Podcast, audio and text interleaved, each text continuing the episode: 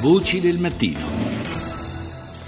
Sono le 6.38 minuti e 59 secondi, ancora buongiorno da Paolo Salerno, seconda parte di Voci del Mattino che eh, apriamo parlando di terrorismo, contro il terrorismo di matrice islamista.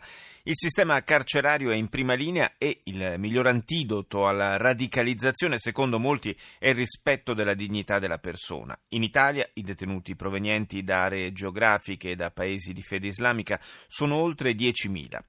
Fra loro sono molti quelli che praticano assiduamente la religione musulmana. Ascoltiamo al microfono di Rita Pedizzi il direttore generale dell'amministrazione penitenziaria, Santi Consolo, che dopo una lunga carriera come magistrato fra Sicilia e Calabria, da due anni è il responsabile dei penitenziari italiani. Noi abbiamo osservato che oltre 7.000 detenuti sono praticanti la religione musulmana. Ci sono dei punti critici? La criticità deriva da una condizione di disagio, perché, ma questo è comune un po' a tutti i detenuti. Si arriva al reato perché si è emarginati, perché vi è una situazione di debolezza interiore e sicuramente la sofferenza in capo a persone che spesso non hanno vincoli di territorialità in Italia è molto maggiore, specialmente quando non hanno la possibilità di poter fare colloqui con familiari o amici o quando non hanno la possibilità di un collegamento quantomeno telefonico con eh, le persone care. In queste persone noi abbiamo registrato fenomeni che sicuramente devono destare attenzione, cura e sostegno, per esempio un'accentuazione di atti di autolesionismo. Sono situazioni di debolezza che se non attenzionati, se non sostenuti, possono portare anche a scelte estreme per influenze negative che si possono incontrare anche all'interno degli istituti di pena la radicalizzazione in carcere. Esiste questo pericolo? Il pericolo va valutato sotto profili che seguono anche dinamiche di tipo internazionale e anche culturali.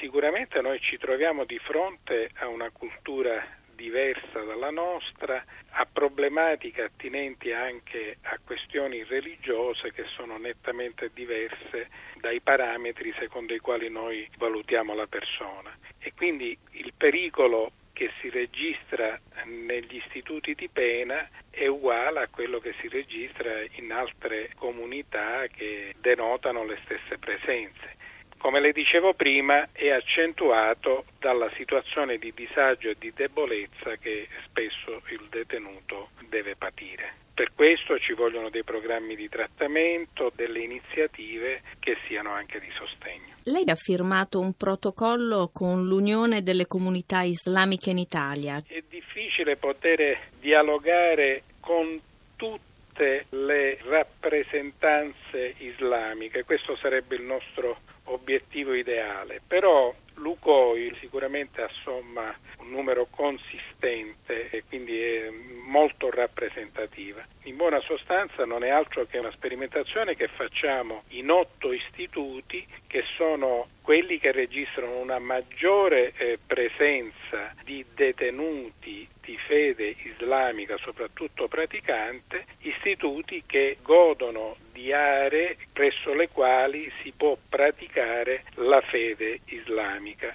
Nel rispetto del diritto all'esercizio del culto, ma deve essere corretto tutto e quindi come tutte le religioni deve rispondere a una filosofia di amore e non eh, di odio e di aggressione. Con tutte le garanzie apprestate dal nostro ordinamento, noi in questo protocollo abbiamo consentito l'accesso di mediatori culturali e di ministri del culto della religione islamica nei nostri istituti. È evidente che tutto questo si fa sulla base di una proposta dell'UCOI, verifiche della nostra amministrazione amministrazione, verifiche degli organi che sono preposti al controllo al nostro interno, autorizzazioni che devono essere rilasciate dal Ministero degli interni. C'è una circolarità di informazioni e di notizie e soprattutto queste notizie vengono riversate al CASA, l'organismo preposto all'analisi strategica anche in materia di antiterrorismo. In questo modo si evita il fenomeno degli imam fai da te? Si cerca di prevenire con